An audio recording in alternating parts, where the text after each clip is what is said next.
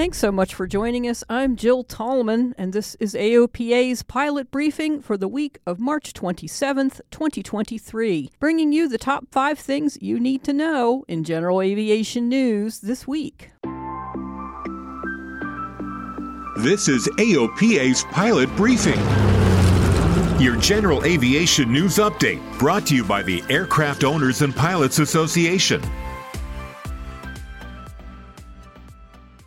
The FAA is making changes to two knowledge tests, and it's a good news, bad news scenario. The good news is there's no change to topics or subject matter. The bad news is you now get less time to finish the private pilot and commercial pilot knowledge tests. You get 120 minutes for the private pilot test, down from 150, and 150 minutes to finish the commercial pilot test, down from 180. Also, they're throwing in five additional unscored validations questions to each test, but these questions will not count toward your score because the FAA is using them to evaluate the statistical performance of new questions before they're permanently added to the test. Look for these changes to take effect April 24th.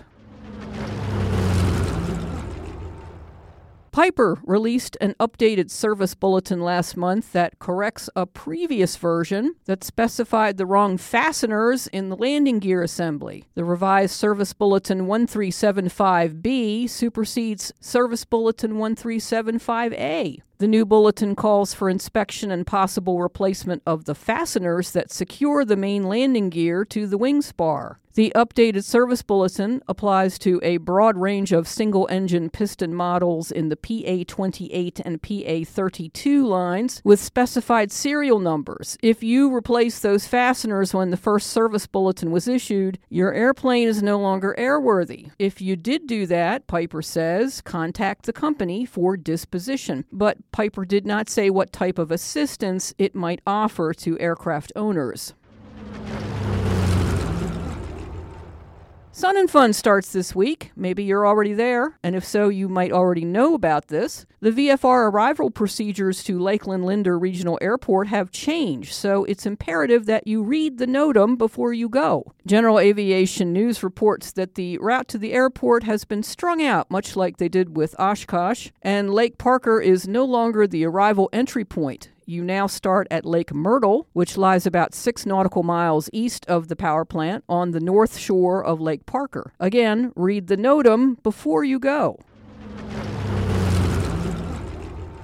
Each year, AOPA honors general aviation advocates, safety experts, and industry leaders with an award named after air show legend R.A. Bob Hoover. This year's Bob Hoover Trophy was given to retired Senator James Inhofe. The Republican from Oklahoma is a longtime pilot who has introduced and championed legislation that has had an impact on every pilot flying today. Retired Representative Peter DeFazio, who is not a pilot, nonetheless advocated for for general aviation during his 36 year career in Congress as a Democrat representing the state of Oregon. Representative DeFazio received AOPA's Joseph B. Doc Hartranft Award, given each year to an elected or appointed government official for significant contributions to the advancement of general aviation.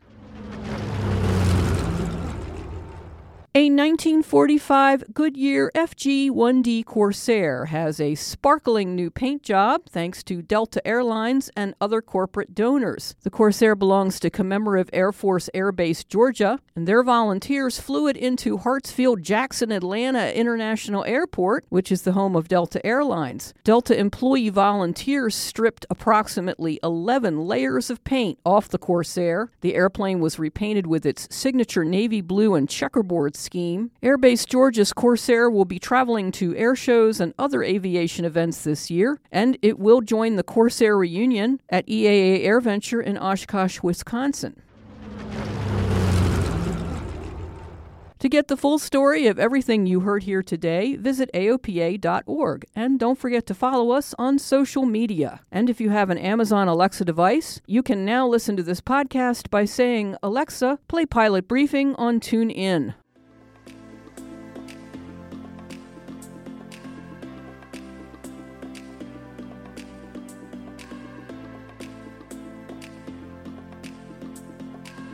Thanks so much for listening. I'm Jill Tallman. Fly safe, fly often, have fun at Sun and Fun, and I'll talk to you again next week.